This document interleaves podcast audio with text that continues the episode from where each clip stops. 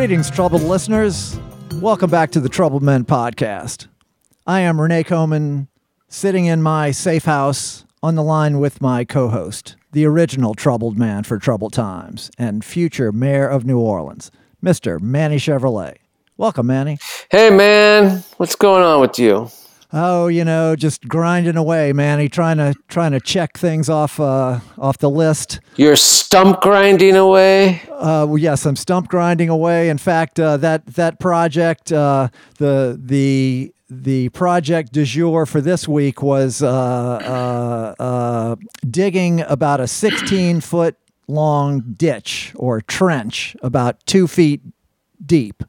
Not you. Which, uh, oh yeah, yeah. Me and my son uh, dug this trench. It's uh, to to run the gas lines, which all got broken when that tree collapsed. With a shovel? Oh yeah, with, God. with a shovel Christ. and a pick. So, how many bodies can fit in it? Uh, well, it's it's a it's a pretty narrow trench. If you'd have to you'd have to uh, uh, process them a little bit. You know, if you if you if you did some grinding, you could uh, fit I don't know a, a few, uh, quite a number, but. Just uh, in in in whole bodies, I don't know. It, uh, we'd have to make the trench a little wider. No, it's it's just wide enough to. Uh, it's probably about four inches deep at the bottom, but uh, and about I don't know, twelve inches wide at the top and uh, uh, two feet deep. So uh, That's what my ex-wife said. Okay. Yeah.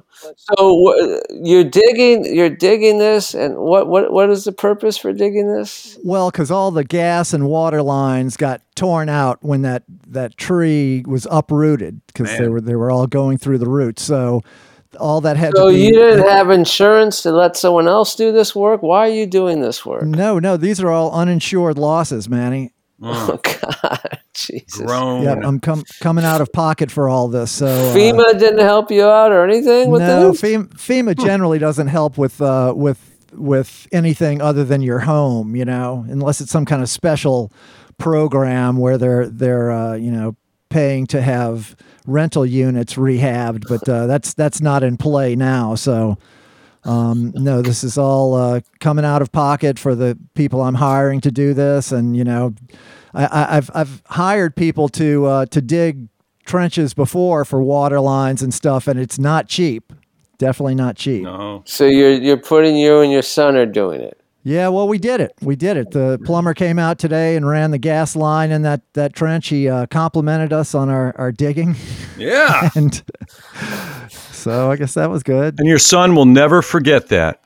Yeah, Yes, that's right. exactly. Yes, we have a, another uh, bonding experience to uh, to to Yeah, look you're back. lucky he didn't take a shovel and hit you over the head with it. I know, I know. Well, he's, he's a good boy. He's uh, he's he's very uh, helpful. He's, always yeah, always ready to lend a yeah. hand. He's a good man, not a boy. You call your son a boy anymore. yeah, that's not a good idea. He's a now man that he's now, but dug a he's always- trench. He's Yeah. always been a good boy. Yes. yeah.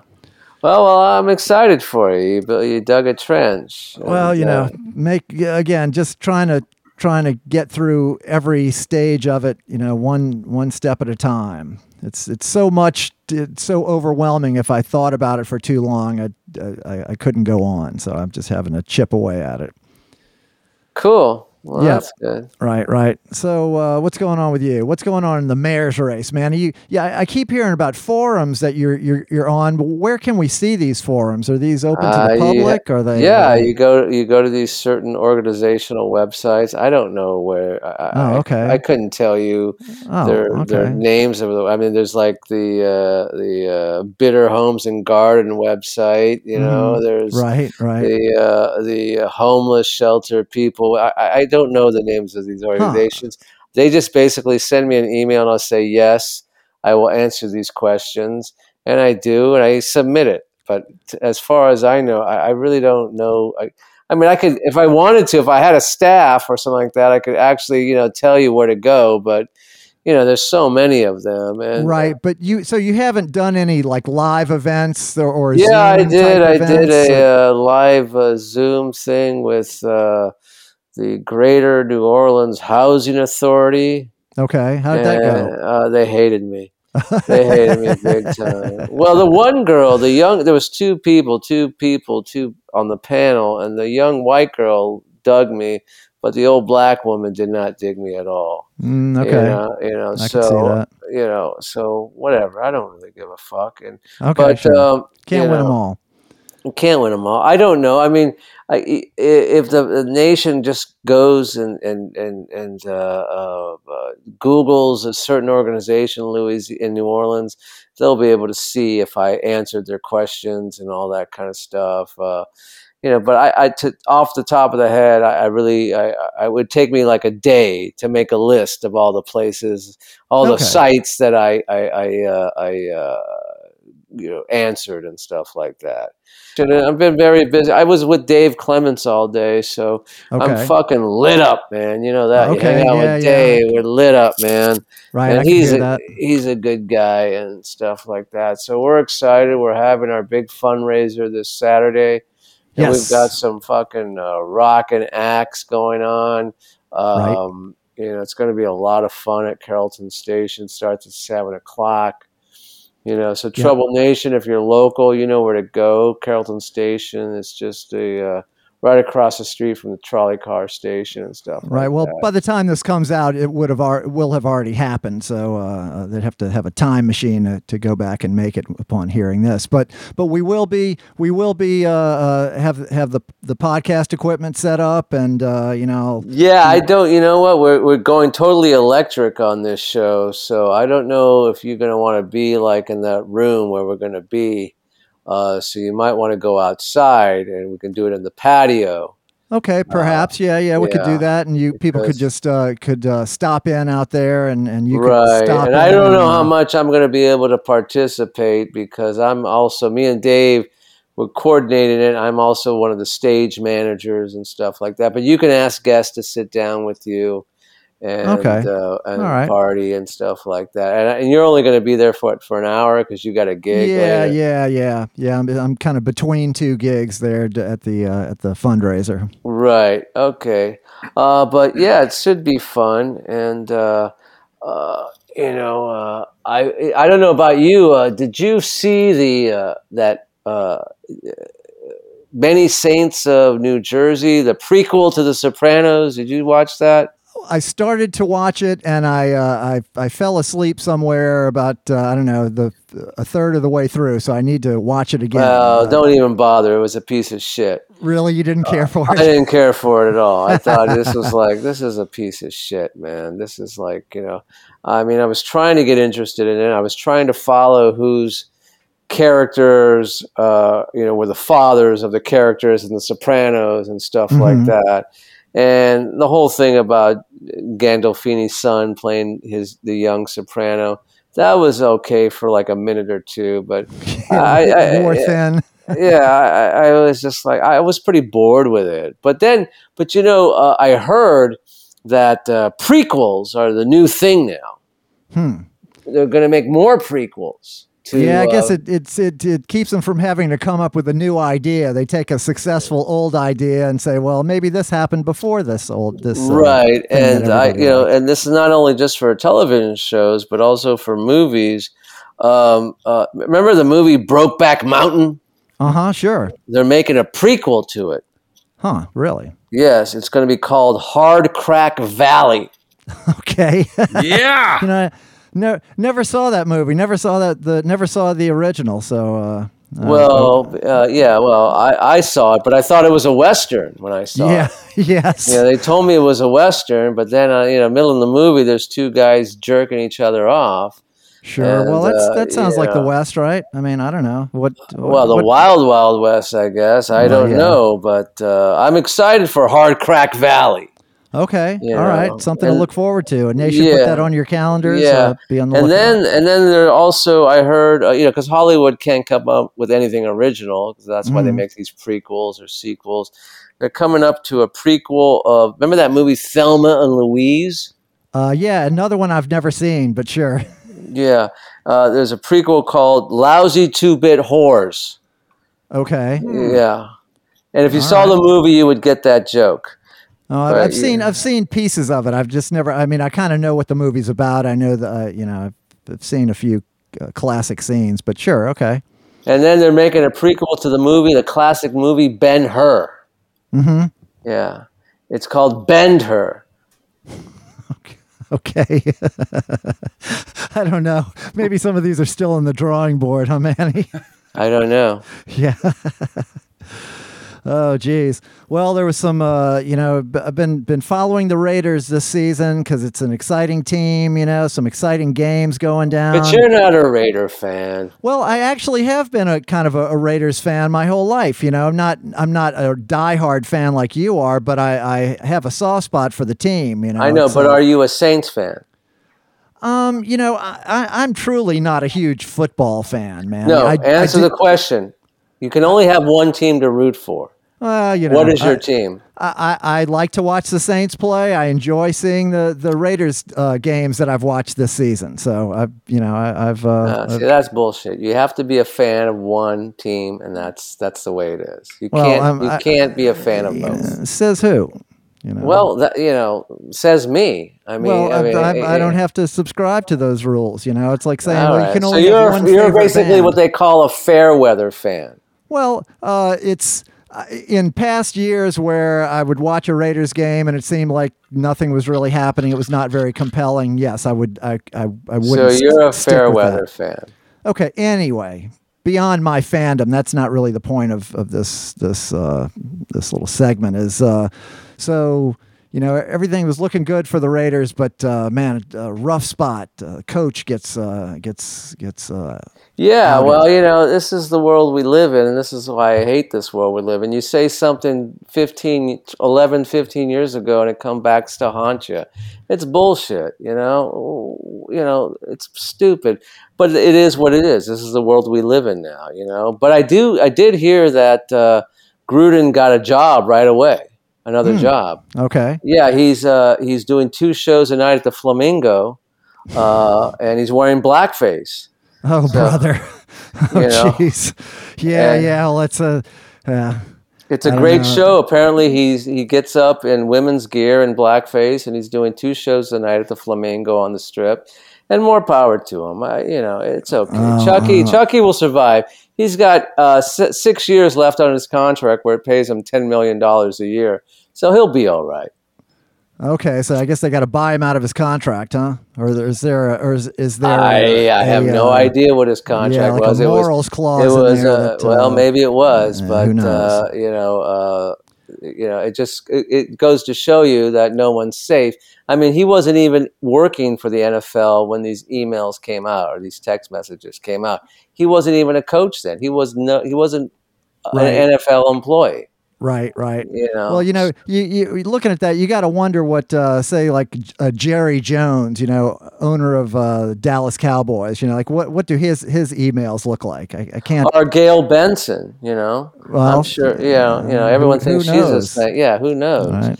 But it's it, this is a white uh, run league. You know, Uh, Right. all the owners are white, Right. and you know what the country we live in, the rich white people. Are, I'm sure they're all prejudiced.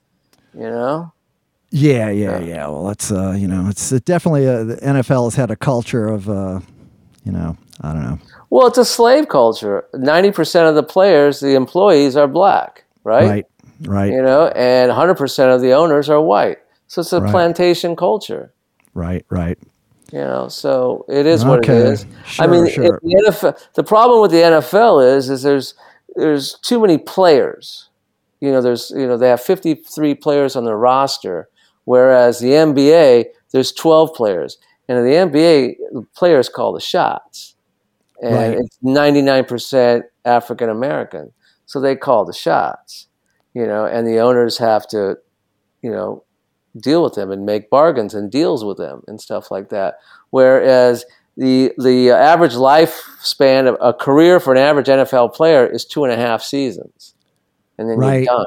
You know, right, right. They they done. take them in, use them up, and uh, and yeah, you're done. cast them to the side. you Sure. know, so anyway, we can go on and on about this, but I'm excited about our guest. Yeah, yeah, yeah. Yeah, ready to get to get to our yeah, guest. yes. Okay. Well, uh, this is a fella I've known almost my whole life, uh, or, or my whole professional life, I should you say. I uh, met him way back in the the the, the early mid '80s. He's a terrific uh, saxophone player, a horn arranger. Um, came from Memphis. He's played on a, a, a, ton of great artist records Aretha Franklin, Mavis Staples, Al Green, Alex Chilton, uh, Irma Thomas, on and on and on. Uh, well, we're going to get to all that, but uh, without further ado, the great Mr. Jim Spake. Welcome, Jim. Hey, thanks for having me. And, uh, you know, gosh. You're you, welcome. You, you, you, you, make it sound like, well, anyway, hey. Hey. How are y'all doing can... over there? Oh, we're good. We're good. You're up in Memphis, I assume. I am in Memphis. Right? I live here. I'm from here, and and uh, it's nice to get away and it's nice to come back and all that. You know, it's it's right. But you're one of those guys that never really left Memphis. You just you've you've. you've I, never, I, mean, you travel all around. Travel, you've, you've played, but yeah, I have never on, on I've never packed many, up packed up my records and moved away anywhere. You know, but right. Uh, and why would you need to? You've had such a successful uh, career and, and run in Memphis. Now, now taking us back. So, is uh, you grew up in Memphis? Is your family from Memphis, uh, longstanding? Nah, my mother was born here, but my grandmother, her people were from South Alabama, and my father's people were from North Carolina. So it's kind of like the drinkers came from South Alabama, and the nice farm people came from North Carolina. But um, yeah, I I'm the youngest of three kids, so maybe I was spoiled or something. I don't know, but I uh, I got into music pretty early. I wanted to I like to play the harmonica and shit along with records and stuff, and hmm. and my grandmother kind of played this stride piano style situation sang a couple of songs. The Carolina part of the family, when did they start you smoking cigarettes? Yeah. Well, these people never smoked, man, and they weren't like Wow. They weren't like Bible thumpers either, man. My uncle is still alive. He's like 95 over there and I really like to visit him cuz he talks to he's ta- he reminds me of the way my father talked when I was a kid and then my mother would have said your daddy never talked as country as that, you know. So there you go. but um, yeah, they're just they're just like regular farmer people, and I guess they didn't grow tobacco or something. I don't know, but uh, you know, I smoked, and hence I really I've never smoked cigarettes, so that's okay. Well, it's good for a horn player. You don't really need to yeah, be smoking. Do- but you know, uh, uh, real music when I did pick up horns and stuff was like in uh, junior high school, high school. And you know, I went to high school with uh, your buddy, Doug Garrison. Yes, I was going to say that's that's actually I think how I was trying to think back. I think that's pretty much how I met you is is through Doug because I met Doug there. Uh, he was playing with uh, with uh, Finest Newburn, right? The uh, the the Eggleston exhibit, right? I told and the story before, and then uh, you know met him, and I think he probably said, "Oh, come see see me play at at Huey's uh, on Sunday," mm-hmm. and I think that was like the Midtown Jazzmobile. yeah, the club named us. It's a terrible name, but we couldn't come up with anything. But but uh, but but you and and and Doug Garrison and a bunch of other guys had, had a uh, steady gig at Huey's on Sunday playing straight ahead jazz and and uh, came well, by there and straight ahead jazz and real book jazz too. But okay. once once we got uh, Gerard Harrison on guitar, we were playing more uh, originals, and it was it was a fun and formative kind of thing for young people. I started to do that when I was 19, you know, and uh, uh, was a place for a long time that that gave local bands a place to play, and uh, you know there aren't that many. It's mostly right, right. around Memphis. It's mostly oh, let's move. You, hey, you can play here. You can move those tables around, and so you get you a place to, you know, it's not a real uh, live music place. It's getting to be better, I think, but uh, you know. Well, for, it's uh, Memphis is known as as a, a, great recording center, and and you know has had so many great artists come out of there, and uh, I guess it was. I mean, Ardent Recording Studios has always been been there. In fact, I was looking at at, uh, at your your history and uh, said something about like you first recorded at Ardent in, in 1975 or 77, somewhere well, I, around there. Uh, I don't know where I said that, but yeah, I think that's true. And and it was like Doug was playing with this local cover band, and they were doing some demos or something. And they had me come in and play sax with them, and I'd I'd been in there for something with Memphis State. You know, we had done a jazz band recording over there or something. And but uh, yeah, Ardent. Uh, we were playing with this. Doug played with this band called Spectrum Highway. How's Okay, that for a name, man? Yeah, that's a, a name of its time Yeah. for sure. That's a real '70s name. Yeah. And uh, anyway, they had me play with them. But uh, so that was kind of maybe my first, uh, you know, I'm just, we're making stuff up and I'm recording it. And then uh, I got to record at Sam Phillips with this guy, Jim Blake, who was, uh, he was, he had this Barbarian Records label. Oh, And yeah. uh, he was a wild man. And, uh, you know, he, I think he paid for the session in, in drugs or something. But I, Okay. I was only interested in the weed part, but uh, Uh-huh. anyway, uh, that was a long time ago.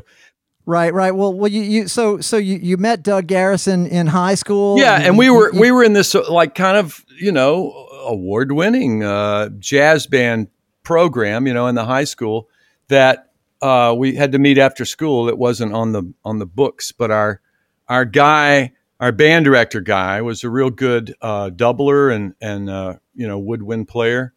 And the year Okay. bef- the year before Doug and I were in the band, they had gone to Montreux, Switzerland, and all this shit. And it was a, Nice. a very prestigious thing to maybe be part of. And I had been playing clarinet for a year and just told the guy, "Hey, I'd like to rent a tenor.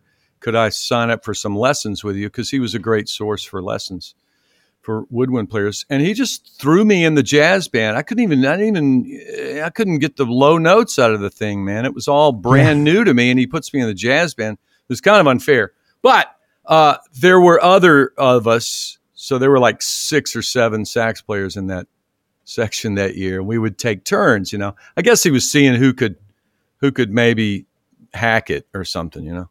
Uh huh. Let me ask you something, Yeah. uh, Jim. Uh, you're from Memphis. Were you there during the Andy Kaufman, Jerry Lawler wrestling fiascos?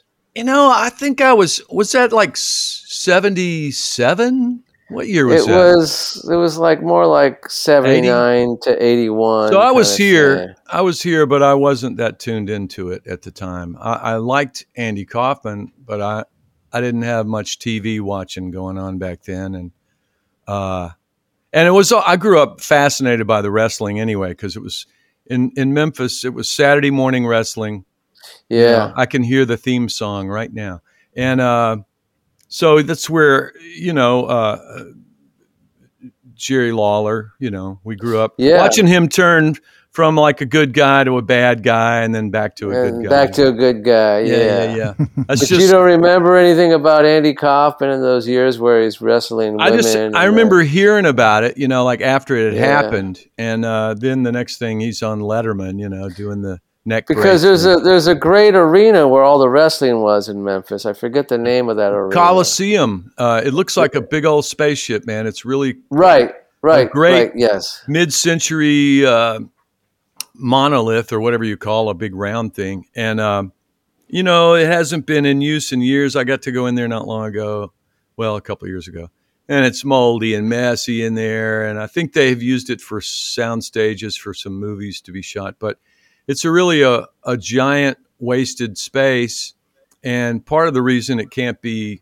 renovated and used again is all these fucking anti uh, competition clauses that the uh, the we have a basketball team here and they have a big old place downtown and it's like they say what gets to go in what other uh, you know The even Grizzlies. Yeah. the, Grizzlies. yeah yeah the Grizzlies Yeah. I'm not a big Yeah. sports guy you know but um I knew it was the Grizzlies but uh, anyway so yeah it's it's it would be so expensive to renovate that place but there's a group that's trying to uh, at least preserve it or save it from being ripped down Nice, nice.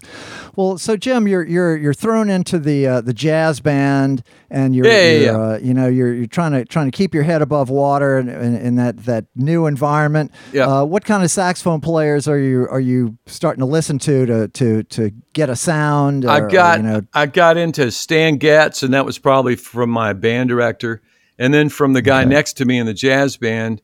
Uh, he was a baritone player, but he was really the best soloist we had. He turned me on to Eddie Harris, man. Eddie Harris, like the, live at Montreux and shit, man. I mean, that still freaks me out. And you know, it's crazy, man. I've been listening to that.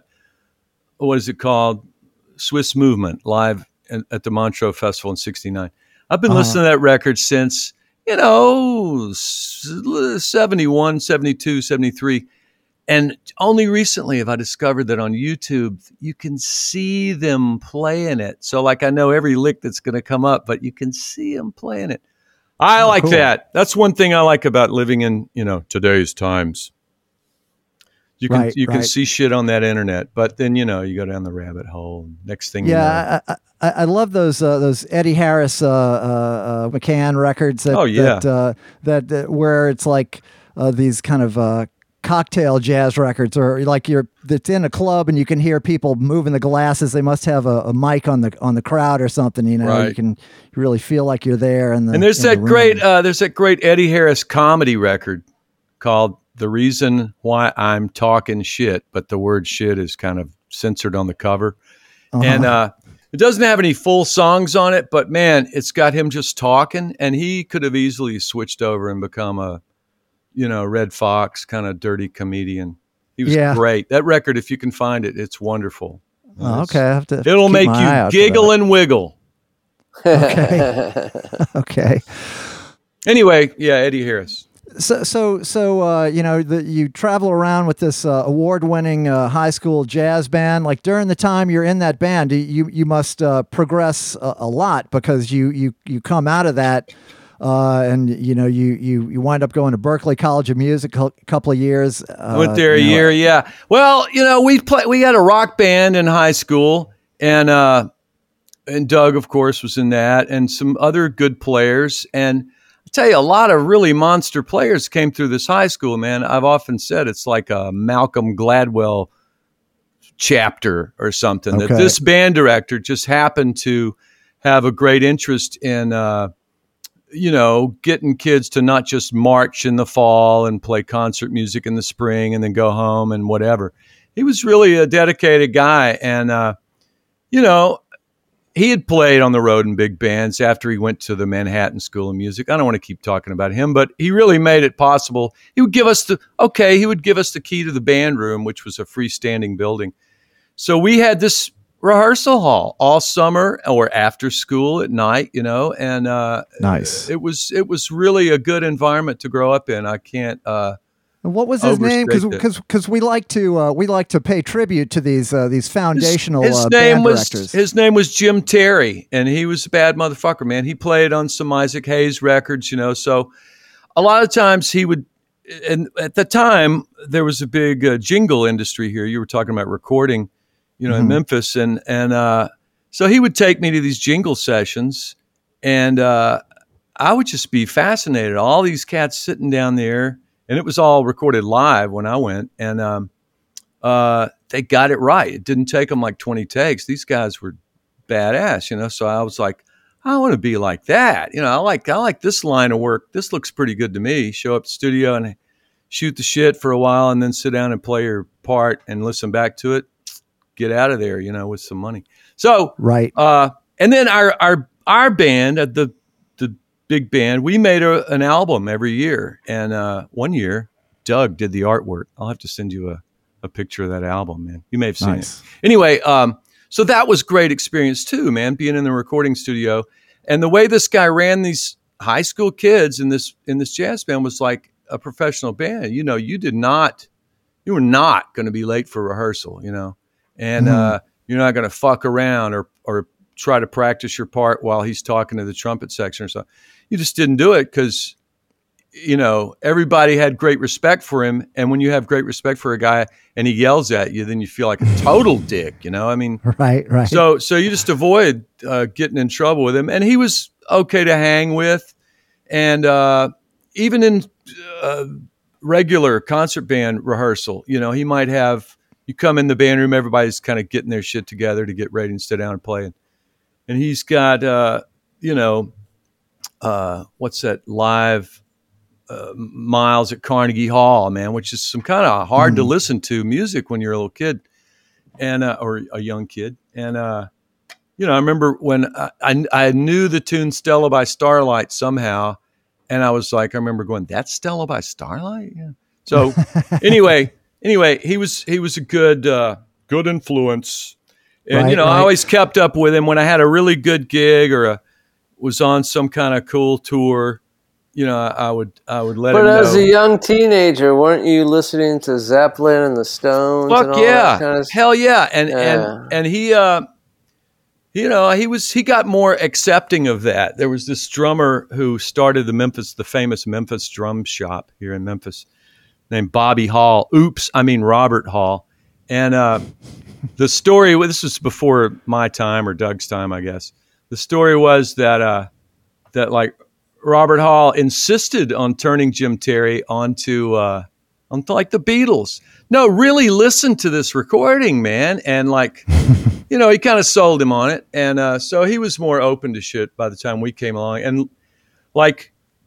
We, we played Led Zeppelin songs in our rock band, you know, and uh, we had some Mahavishnu orchestra worked up, baby. I mean, Okay. I wish I had Now, recordings of that. now was this guy Terry into like you know punk rock, Clash? you know, Nah, did- nah, n- nah, he he, wouldn't- didn't want he- any of that. he would have never understood that. But this was kind of this. I graduated from high school in '75, so it would have been before that. But Right, Zappa, right. you know, Frank Zappa, he he understood that Zappa was cool, and we had some. Somebody had arranged some stuff from that Hot Rats record for big band. I'm sure it was pretty cheesy, but we did one of those, you know. I think, and um, or it was in the book. And uh, well, now, well, now, Jim. During this time, were you already aware of uh, of like the the Memphis Horns, the whole Stax uh, uh, Yeah. Andrew Love? Okay. Well, uh, I, I I would just look at record covers at the record store. You know, just look at the uh, the uh, uh, who's playing on it. You know, jazz as well as like stuff that I kind. You know, I uh, my brother, eight years older than me, he was a big influence on on music. Like um, he was kind of into folk and blues. You know, in that early earlier '60s thing. So I'd listen to his records, Dave Van Ronk, Mississippi John Hurt, back when folk Okay. and blues kind of mixed together or something. And so he had a pretty good record collection of stuff. And, um, but uh, what were we saying? I don't know. Well, just I was asking about uh, the Memphis horn. Oh, yeah, yeah, and- yeah, and yeah. all- So, so like eventually, I'm I'm I'm asking the band director dude because I know he plays sessions, you know, and I'm asking if he knows those guys, and he kind of vaguely knows them, but he doesn't have much to say about them. Uh, but uh, you know, just from reading the liner notes, I remember asking my 11th grade English teacher, Ms. Logan, and who, she was black, you know, and I assumed that you know everybody at Stax was black. I guess I don't know, and uh, I asked her one time, "Are you related to Ed Logan?" sax player who is kind of a really minor figure in the whole Stax thing, but his name was on those records, you know. Mhm. She said no, no. And then like years later I found out Ed Logan was this, you know, redneck white dude that was kind of in there with a but you know, that was kind of uh, interesting. But um Right. uh, I was really, I'll tell you what, I was from the eighth grade, I was a huge Leon Russell fan. And he was my shit, man. I liked other Right stuff. on. You know, and I bought cutout records. Back then, man, cutout records, you could get records 22 cents at places that were still in Yeah. the plastic. And, um, but like Leon Russell was my guy. And, and once the guys in the, in the jazz band, uh, learned his name, they would make fun of me, you know, but like, I'm like, and I'm still like, yeah, you, you want to make, listen to this record, motherfucker. Cause Leon Russell, man. I, was a big Leon Russell fan myself as a kid, and, and still really do love those records, man. Man, Yeah, those early records are great. And yeah, anyway, tremendous, cool piano player. Yep. oh, hell yeah. Songwriter, singer. Yeah, great. anyways, um, you know, no, well, you know, like the jazz band thing was like a good outlet, and it was a learning thing to, you know, be be thrown into the improvised channel. You know, like, hey, you take a solo, you know, and uh, then he like exposed us to this like jazz education stuff, which good or bad, you know, you got to look through everything you can to see what you like.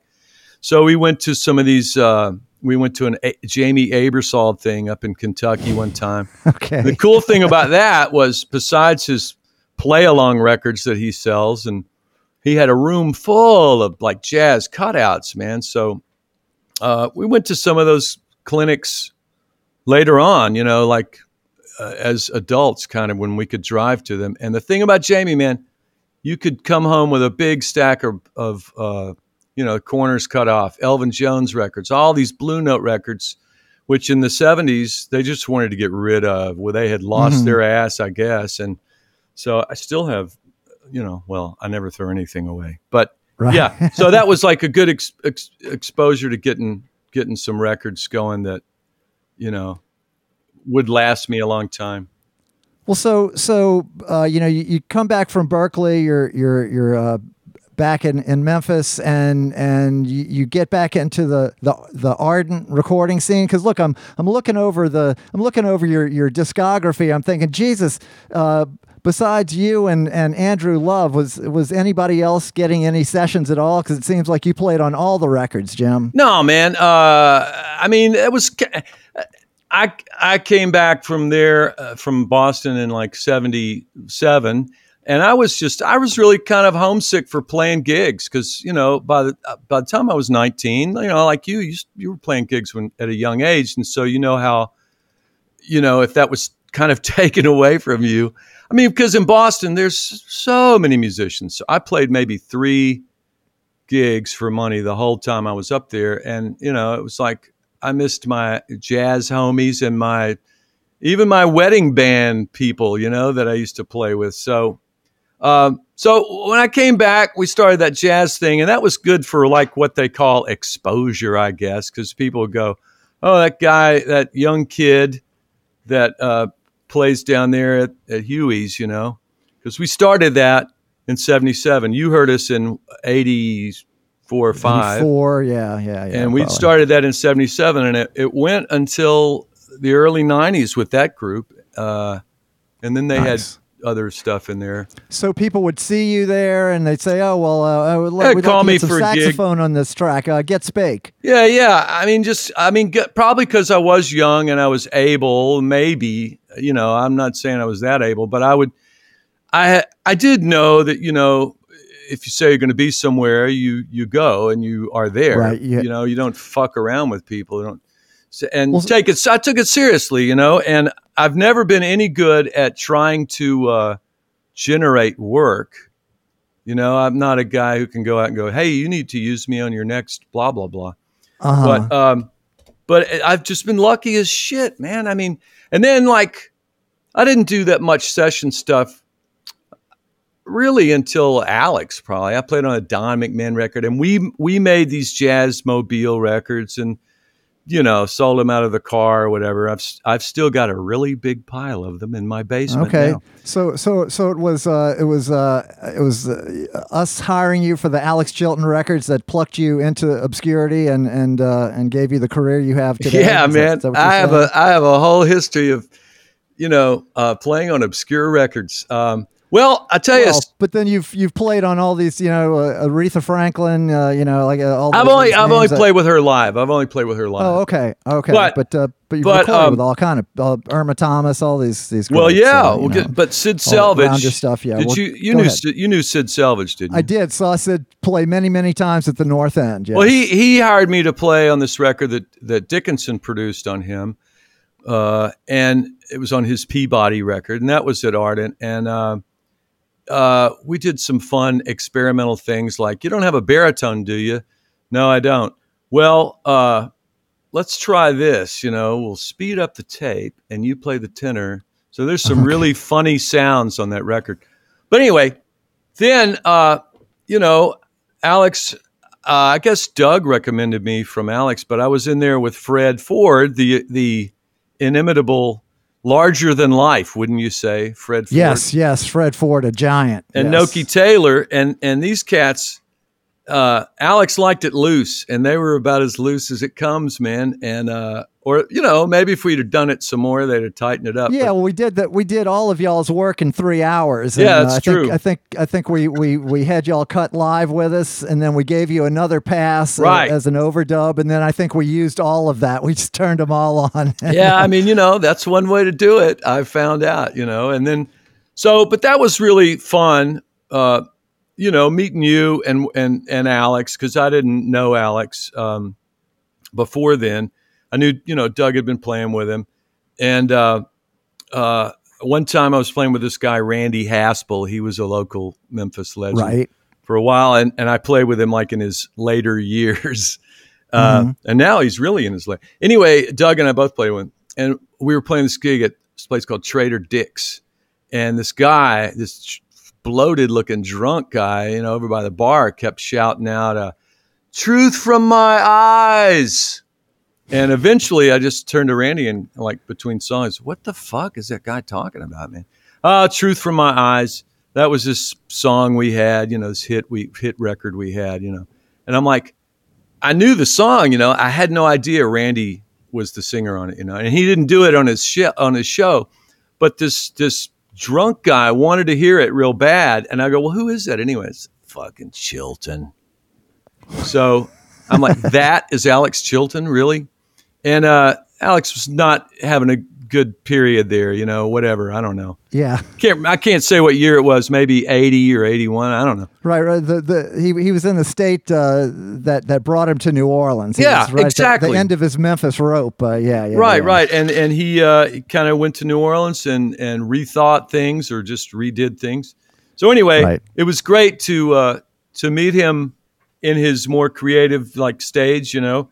And uh, I still don't know uh, why somebody doesn't love all those records we made with him, Renee. But uh, anyway, Some people do. some people do, I guess. yeah, you know. yeah. A lot of people do. Yeah, I don't know yeah, why yeah. It's just- everybody doesn't love him. They love Big Star yeah. a lot, you know. Right, right, right. Well, yes, there there are there is that that cult of Big Star for sure. Anyway, and we love Well, we you know, I never too. even heard of Alex Chilton until I met Renee. I had no idea who this guy was. Well, there you go. And I- met Renee. And Alex liked Yeah. it that way, you know. Alex was yes, fine. yes, but but uh, all all all of your friends from L.A. that you that you hung around with and played music with knew who Alex was. Oh, yeah. man, it, Uh, it was uh, the uh, Chili really? Peppers know who. Yeah, the Chili Peppers definitely know who Alex Chilton is. Yes, There you the go.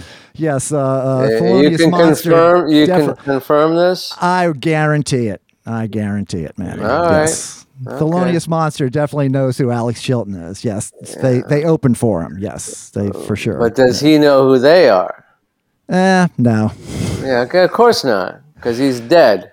Yeah. Well, he is now. But uh, anyway, Anyway, so anyway, so uh, but I'd already like done something with Tav, maybe too. You know, uh, something we recorded in the daytime at um, at uh, the Well. You know, the the Antenna Okay. Club. right? and uh, and that was kind of new. And I got into that through Doug Easley.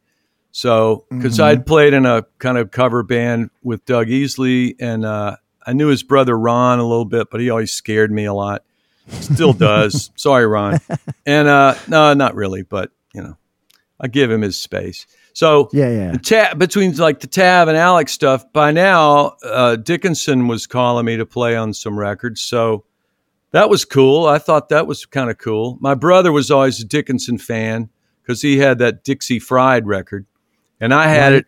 I had that on a cassette on the back of uh, of uh, of what's the Rolling Stones record with uh, Brown Sugar on it. You know. Okay. So Dickinson played on one of those songs. So that was my cassette uh, realization. Okay, and that that was an entree to Dickinson and all the records that he produced. I, I know, you know you wound up on a on a bunch of those things. Yeah, some of them are totally forgettable. Yeah, I want to get to, to all that whole period, but Manny, uh, you think it's uh, it's it's about that time? Yeah, it's our time that Jim that we take a break, uh, fill up our glass, and uh, and and the troubled nation knows the drill, and uh, we'll be right back.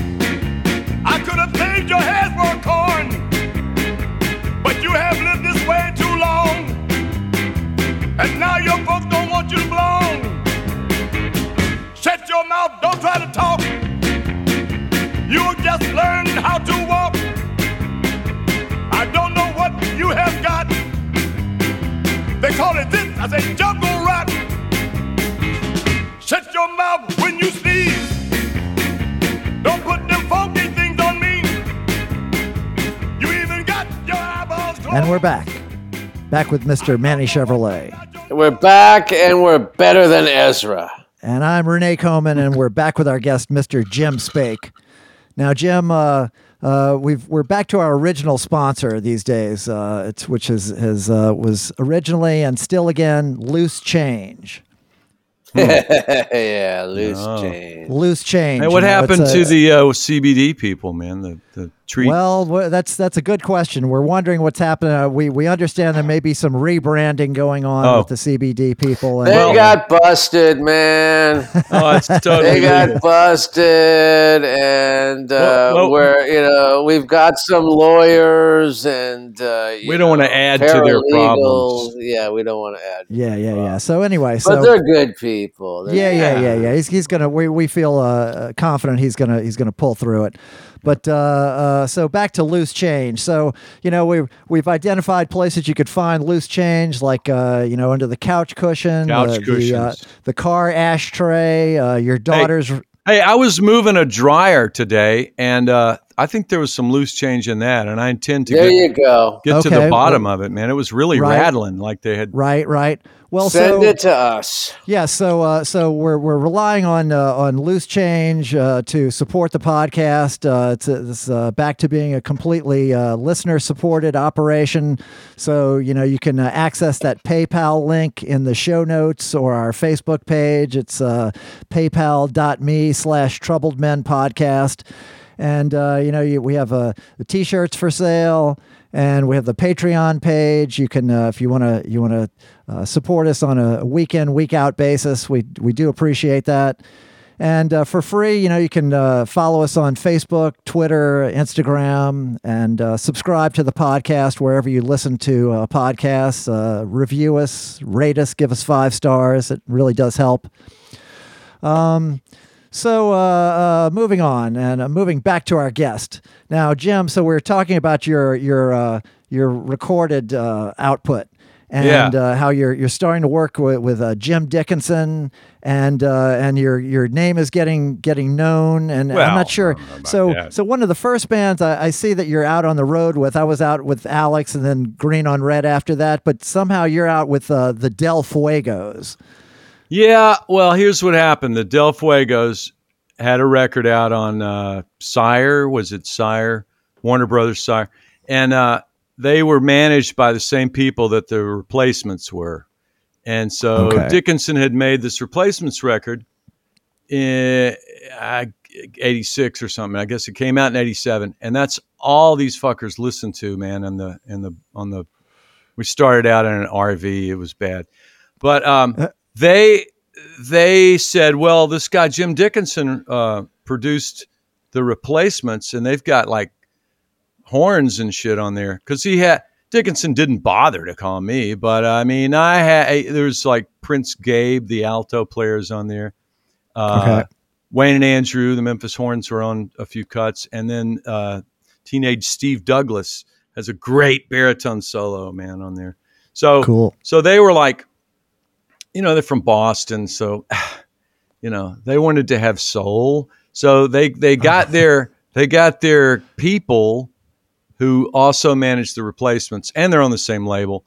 Um, to like call Jim Dickinson and get him to find just find us a Memphis horn player of some kind to stick onto our band, right? And and so uh, Dickinson, I guess, gave him my number, and they called me out of the blue, and I said, "Well, gosh, okay, sure." And then I sort of had second thoughts, man. I had like a four-year-old kid, and I kept him some of the time. His mom kept him, you know, most of the time. It's like ah, I had second thoughts, and then someone said, "Man, you got to go do that." And uh, in fact, at that time, I was playing in this hotel band that Duck Dunn was the bass player in. How about that shit? and uh, the great Duck Dunn from uh, Stax Records. Right. And Yes. Doug and I had played with him with Randy Haspel too earlier. But anyways, um, um, Doug said, "Hell yeah, man! Uh, you got to go do that." You know, because I, I had to dump. They had a three night a week gig at the damn Peabody Hotel. So, um, so I went out and did it, and uh, you know, had a scant rehearsal, and I didn't really know what I was doing there. They didn't need a horn player, and I, I at the Yeah. time, I, I wasn't really equipped to go. Here's what I'll do. Uh, this will be my, you know, offering. I just kind of waited around for something to do. I wasn't very effective with them, but uh, so we came to Memphis and played at the Antenna Club, and and there's Dickinson, you know, and he goes, Spake, what are you doing here? And I said, Well, they told me that you gave them my number, you know, and he said, Yeah, but I didn't think you'd do it, and that was that was really comforting. And um, so uh, it was a weird month or two. It was like a couple of months, man. And um, we were opening for the Georgia Satellites, opening for Tom Petty and the Heartbreakers. You know, And Okay. I wasn't a fan of any of that shit, but after after a few gigs, I really, you know, I kind of got to liking the whole Tom Petty.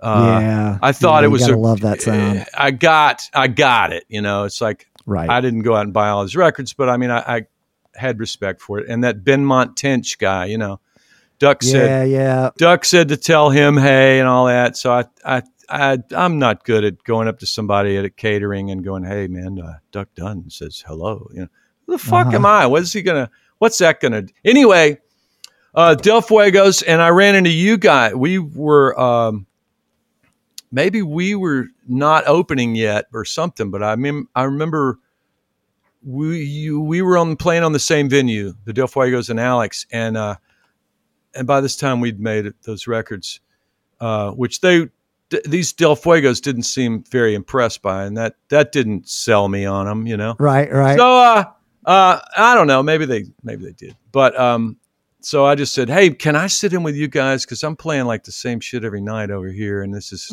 it's weird. So y'all let me play a few songs with you. I want to say it was in Texas or something. I don't well, know. the, the the a couple of stories that I that you told me at the time that I I, uh, I I always remembered, and one was I think the band found out what you were getting paid, Mm, mhm. and and it wasn't Yeah. a figure that you had even named. It's just what the the management had thrown yeah, at you. yeah, yeah, yeah. and, I took it. and Uh, and you Duck took it. said, Duck said, ask him for a thousand dollars a week, and it, it wasn't that much, but it was uh, close, a lot, a close lot to that. Yeah, it was a lot the- more than the boys in the band were getting. Because I mean, you know, you're supposed to go out there and suffer for your label, I guess, right? yeah. And- so so the guys are out there and they find out what you're making. They're like, fuck, none of us are making that. yeah, yeah, and they they didn't like that. And then they, you know, I think they kind of started uh, picking my uh, role apart. I did meet this cool guy though, man, that I've kind of gotten in touch with these 30 years later. Uh, named his name was uh, he calls himself Brother Cleve now. You know who that is? Hmm. I He, don't. he, re, he remixes um, like Esquivel kind of shit, and he had a Okay. oh he had this band called Combustible Edison. Oh, of them? sure. Yeah, yeah, yeah. Yeah, so they're like lounge uh, pop kind of Right. stuff. And Right. uh, so uh, he was a cool guy. He was the guy who had the cool movies, VHS, of course, that Mhm. we would watch on the bus. And when we finally got a bus, they eventually got us a bus. And, oh man. Uh, so anyway, when that gig was over, I, I was ready to go home. Well, a- another story that, that that you told at the time, you said uh, at, at lunchtime, one of the guys Mm. in the band would pull out uh, sandwiches that he'd made. Well, he had read he had read the Guralnick book, you know, um, and read about Solomon Burke, who would make sandwiches and buy groceries and sell that shit to people on the bus when they're starved after a gig. It would be more like after a gig, like pulling out to hit the road. I think we did some of that, you know, not many hotels, sleep on the bus thing. So Yeah. once he'd go to bed, we would all just go in there and raid his fucking cooler. Because, you know, we get to a town, he'd want to go straight to the grocery store, man, so we could fill up his grocery cooler. And, uh, and, the uh, commissary. and we just went, Fucking uh huh, Yeah. Yeah. I think I'll hold off on that sandwich now, man. He was, Uh, he was the bass player. But, uh, uh, you know, it was it, he had a good idea, but he, it didn't work on us guys. You know. Right, right. Well, well. So, so you you you move on from from the Del Fuegos, uh, and and uh, looking at other people you've toured with, Levon Helm. Well, that was actually that was man. That was like I was uh, probably twenty then. That was like in the um, very early '80s or late '70s, where uh, he had made that record RCO All Stars with all those cats on it, like Saturday Night Live horns and Duck and Cropper and uh, Steve Cropper and Dr. John, and all these people were on there, man. And then he made a solo record here in Memphis that I had nothing to do with, but Duck had produced it. And uh, uh, this guy, Joe Mulherin, is his name. He's still around. He's 10 years to the day older than I am and he's what we call a rock and roll trumpet player. Mm-hmm. You know, that's that was right. his thing. But he's also, I mean, he for a minute he worked at Stax before they closed, and he's done a lot of shit. He's he's just he knows how to put stuff together. So he was he was putting a horn section together for Levon, and had me do some of that, and it was it was it was great fun, man. I mean, Levon Helm, I certainly knew who he was, you know and uh, sure. And uh, we toured around in Texas, and then we went up to play like Avery Fisher Hall in uh, New York, man. And but we got to uh, we got to the uh, the place where they did Austin City Limits, and uh, you know, so Levon, okay, we're here, man. Uh, we're gonna do. He'd been refusing to do it the whole time. And uh, he said, I'm not going to do Austin City Limits. And he had just been in that movie, Coal Miner's Daughter, and he was like freaked out about being on screen. And, you hmm. know, maybe he was into some other stuff that made him a little paranoid or something. But but okay. he was uh, super cool, man. He reminded me of like my father's people, just kind of real, real down home, for real, no bullshit. Salt of the earth. Yeah, yes. man. Literally, well, not literally, but, you know, yeah, as salt of the earth as you can be. So, so, uh, the the band that was touring with him was this band, the Cate Brothers, and they were a pretty good band from Fayetteville, Arkansas. And one of them was his cousin or something, and uh, so they like went in and they talked to the people and they said he's not going to do it, and they said, well, fuck, we're all set up to do it. So they did a half hour segment with the Cate Brothers, and like they brought Duck. Duck was on the tour with Levon and they brought mm-hmm. Duck out as a, as a guest, and then they brought the horn section out for one of the songs we played with the Cate Brothers, and uh, so I got I got to be on Austin City Limits as a young okay. punk. I was a skinny guy with you know longish hair, and um, right. but uh, so that was that Levon Helm man was so cool, and we played at Bill Clinton's first governor inauguration in Little Rock. Well, wait a minute. Levon never played Austin City Limits with you guys? Not with me. I mean, he might have later on when he got he over his. He refused to go on? He refused to go on, man. He said, I told you I'm not. And the, the tour manager on that on that tour was a guy named, well, I'll just say his name, Ray Perrette. And as, as far as I can tell, he was highly parodied on Saturday Night Live as the tour manager uh, with like the satin jacket, and he would he would come up to you and you know, like put his hands in front of your face with this thing and go go, you know. Yeah, that was a Dan Aykroyd character, right? So that was uh, that was based on this guy, and he was actually the tour manager on this on this tour, man. Ah, that was pretty exciting. But um, we did this uh, uh, Clinton inauguration, and and Bill Clinton had to borrow someone's saxophone, and of course, you know, it was mine. So. Uh huh. if you're a Bill Clinton now, fan, was the Dan Aykroyd character there with Bill Clinton? No, no, that would have been good. Maybe. No, I don't think he was there for that. I think we just drove. I tell you, man, the the Little Rock gig where Bill Clinton was inaugurated, it was snowing like a motherfucker, and the roads were icy, and it's about a two hour ride to Little Rock. And uh, so, well, we're not going to make it, man. The airport is shut down. We're not going to make. It. They got. Um, you know, like state troopers. We got somebody to take us to West Memphis and met these state troopers. And these we rode in the back. I rode with Bill Easley uh, in the back of a state trooper vehicle on icy roads. You know, that we'd have to stop. We'd have to get out and piss on the side of the road and stuff. And uh, it was it was pretty weird because you know I was like carrying stuff that I didn't think those uh, Yeah. troopers would want to you know have anything to do with. But it, it it was it was cool. I mean, Levon was great, man, and I got to play with him a few times since then. Um, one time uh, he had Garth Hudson down, and Oh, it was like a bunch of his New York buddies. I think by this time he was already doing those midnight rambles, and he he opened the uh, Alltel Arena or something in, in Little Rock with a, a lot of other acts, but uh, got to play with him there and Garth Hudson. Man, I gave Garth Hudson a ride to the motel, and dig Okay. this, dig this, Renee. He saw this flyer that we had uh, that I had in my car, and it was like uh, Fred stock. We were raising money for Fred Ford, so this must have been '99, and um, had this big concert. And he go, he looks at it and he goes, "Freddie Ford," and no one ever called him Freddie Ford. Hmm So I'm thinking Garth Hudson, you know, he he might he's old, you know, he might have. Uh, he goes, alto player, played uh, kind of sweet like Jimmy Dorsey, and I'm like, well, yeah. And he goes, he had a he must have a photographic memory. He goes, yeah, I got a record, and I happen to have a copy of this record. It's on it's it's a yellow label, and he plays.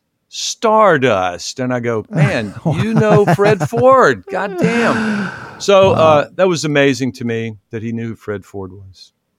Cool. Cool. And uh, so, uh, but- and also Mulherin, see, he was this he was this guy who could get shit going. So somebody from the uh, Jerry Lee Lewis camp called him, and like Jerry Lee's playing in Vegas, and this was bad times for Jerry Lee. Uh, IRS was on his ass, and Joe got a horn section together for him because it in Vegas at that time, if you didn't have like so many people on stage, they would hire people for you to play on stage. right. stage. They still had union minimums for these rooms. Yeah. Yeah. You had to have so many guys on the bandstand. So uh, J.W. Whitten or whoever it was, he was he still is Jerry Lee's you know body man or whatever. He uh, Uh-huh. he says, well, fuck, I'll just get Mulherin to get us some horn players, and because everybody hung out at Huey's at night, you know, Mulherin and and uh, and J.W. So we had one rehearsal with the great Kenneth Lovelace, and we, uh, you know, he said, now now the killer killer sometimes will do this and the killer will do that. He always called him the killer, you know and uh, we got out there to Vegas, and I'm like, wow, you know, Las Vegas, and uh, had like a five piece horn section. We had no idea, you know, what we were really going to do, and uh, the, so the band warms up for Jerry Lee, and he's still not there, and they're still playing songs, and he's still not there. And finally, it's like someone pushes him on stage, and he comes out, and he's super fucked up.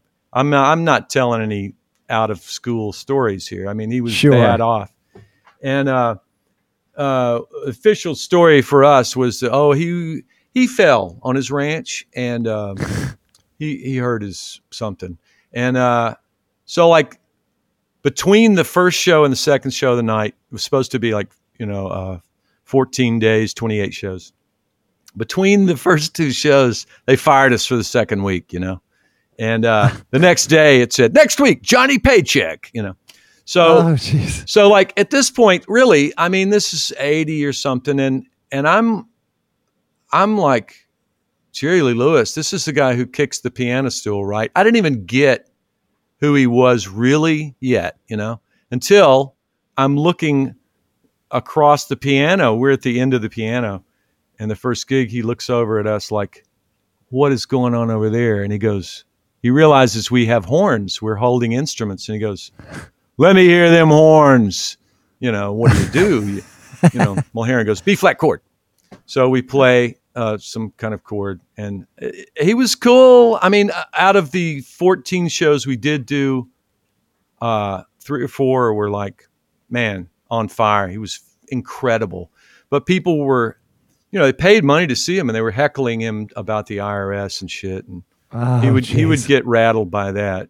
He'd turn away from them. I'll tell you about the IRS, motherfucker. You know. so that was that was kind of a shocking thing, and uh, but it led to another like a year or months later. It led to another gig out there where we backed up Brenda Lee, and uh, okay. she, it was the same like promoter or something. So he called Mulherin again, and uh, I guess we worked cheap. Maybe we were undercutting the Vegas guys, or I don't know. But she had a book, and it was very, uh, you know, pleasant. And I got to work with the great Memphis uh, sax player Jerry McKinney on that gig, so that was really cool.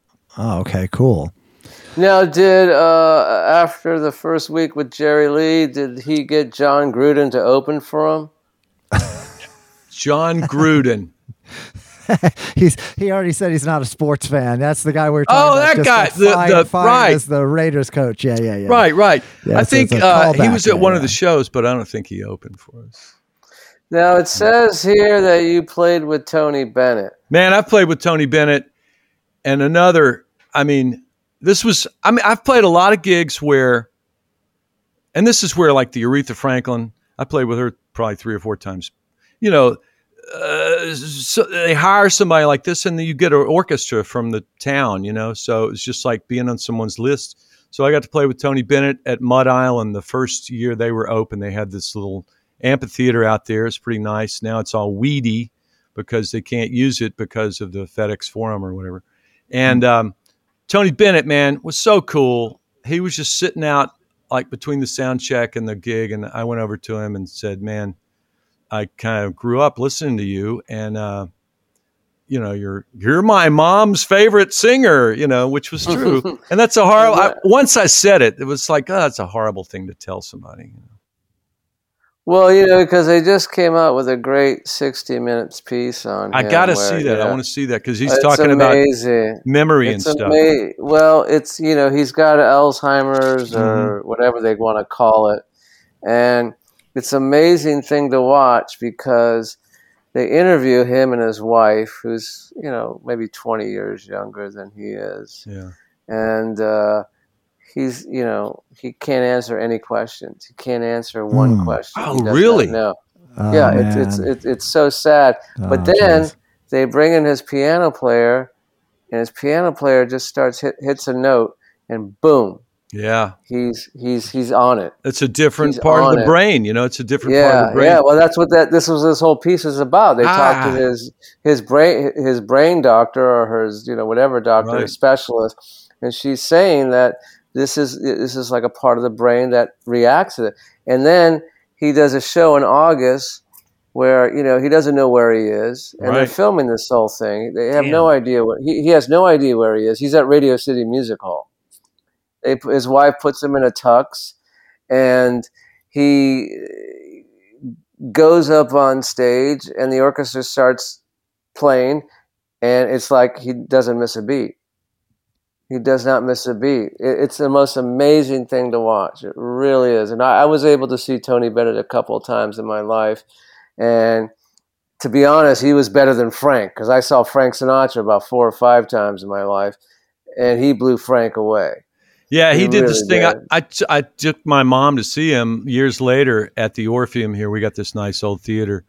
And um, he does the thing where he'll put the mic down. You know, you know these these old theaters are so great. They're built so great acoustically. And I'm going to do a song with just the piano player now and not going to use Yeah. a mic.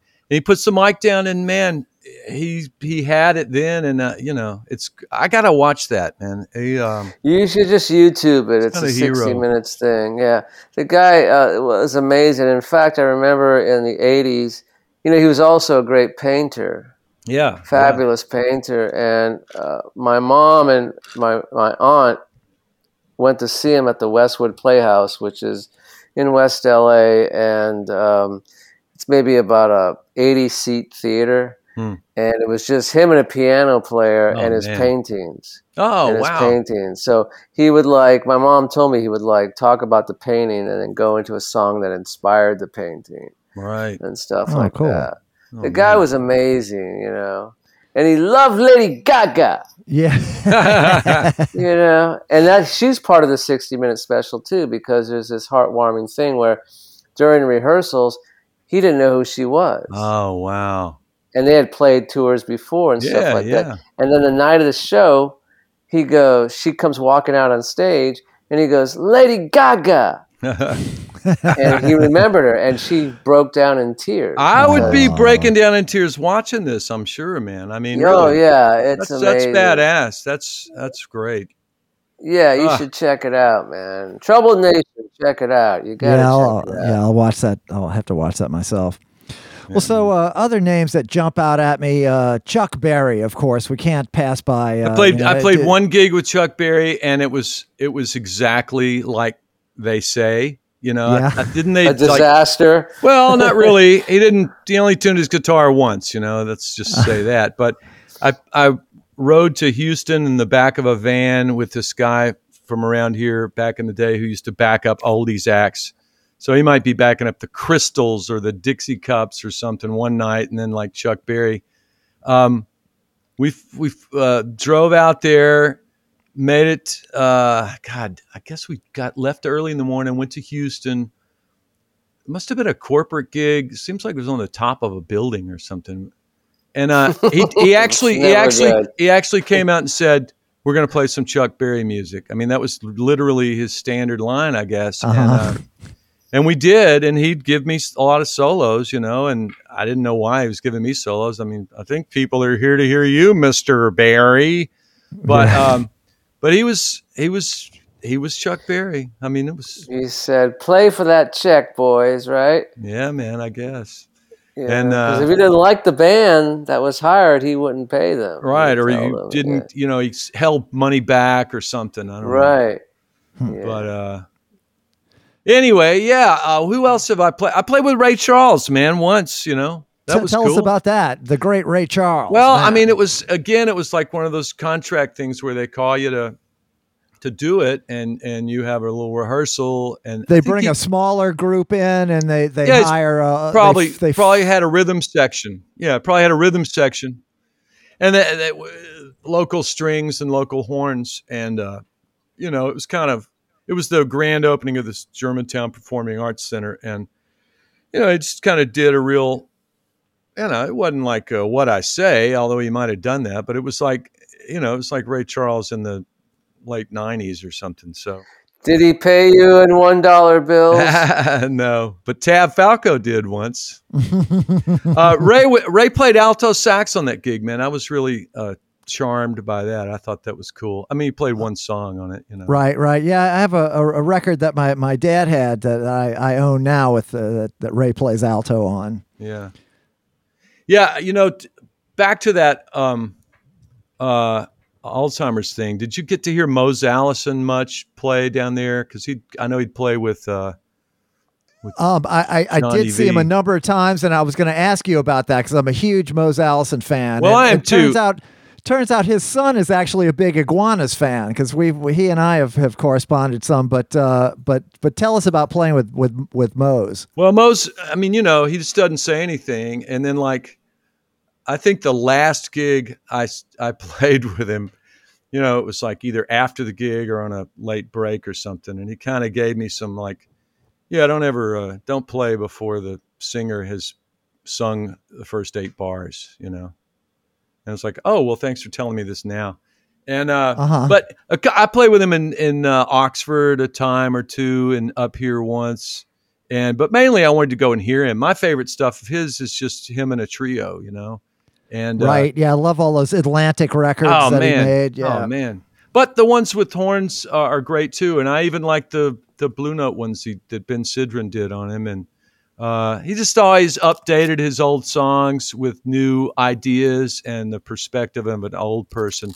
And uh, the last time I saw him, uh, he had a huge audience here in Memphis at the Rhodes College over here. I mean, they really packed the place out, and it was a freezy night, you know, uh, ice on the ground. But he was already kind of getting. It wasn't Alzheimer's per se, but it, it was just a memory stuff. So you know, he would like vamp for a long time before he'd come in on the lyrics. And uh, my good buddy Tom Lonardo, you know, drummer, friend of friend of Doug's and everybody's. Um, Right. uh, he worked with him, and uh, you know, just we all we all were just mourning the fact that that Mose was kind of not there much anymore. And Right. but uh, man, what a great philosopher! I mean, there are occasions where we we uh, will just for a situation just quote the line of one of his songs without even thinking about it because it fits the situation so perfectly. And uh, to get to get to play with somebody like that, just that really freaked me out a lot because I got my early training in jazz and stuff, but you know that's really putting you on the spot to play a saxophone solo with Mose Allison because, geez. But anyway, yeah, it's great. very very high level. Um, eh, well, and uh, you know, like uh, uh, Mose had such a interesting, like kind of Eastern European uh, uh, uh, um, uh, aesthetic that he was applying to the blues. It's uh, you know Mhm. just as a kind of Bartok approach to the piano. Yeah, he really was, within, man. within the blues. yeah, I mean, Yeah, you know, he would rework uh, Muddy Waters songs and uh, you know just and, and change the lyrics a little bit to where to where it uh, applied better to the times or his age, you know, or his you know race or whatever, maybe even you know. I mean, he right. he didn't uh he didn't uh i don't know he didn't like just copy the blue uh, and he always gave credit whoever whenever he did a cover song he always at the beginning and the end i think he would say who wrote it you know so he was he was great man Nice, nice. Okay, and then uh, Ike Ike Turner is Ike a, Turner! notorious uh, figure. well we have to you know ike turner man he was pretty notorious and um we got to play with him on a little uh some kind of a naris thing or no it was a sun studio uh i don't know anniversary or something sam phillips was there in the audience and and they had people who were still around who had played you know at sun and everything. So we were like a three piece horn section backing up him and uh, yeah i can't remember if it was a local rhythm section or not but um i was like jazzed by this man. I thought well this is great man. So i like find his person. This is like one of the one times i did go and find somebody and go hey man ike turner wow you work for ike turner look uh, here's my card if he's ever in the area you know and needs a horn Okay. section you know because it seemed like we we hit it off with him i mean there weren't a lot of words he was appreciative and whatever but Mhm. sometimes that's all you get is a nice nod you know and um, sure. so uh, Ike uh, comes back to town and he's working in the studio with uh, Willie Mitchell, and a lot of the tracks he had already recorded at his home studio, and but he was putting horns on some things, and uh, at that point I was in with Willie pretty well. This was like uh, 2000, and um, I was doing a lot of sessions over there,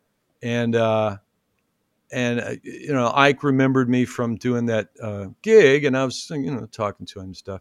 So when the record came out, I don't remember how we hooked it up, but um, how did we hook that up? Anyway, he came to Memphis, just him and a and a piano, and we rehearsed horn horn stuff, and then I went and kind of wrote out what it would be like, you know, for these songs, and um, we were gonna do a bunch of tour, uh, you know, not tours so much, but just a bunch of dates in in in bunches, you know. Mhm. And then he got to where he would like cancel most of them, and I'm like getting these guys out of their gigs, these other two horn players out of their gigs to go and do this, and uh, they're not too excited about. You know, like man, we kind Right. of make more money just staying at home. You know, Well, uh, Jim, thank you so much for being on the podcast. And uh, as always, on the Troublemen podcast, we like to say trouble never ends. But the struggle continues. Good night. Good night. If you want to stay alive,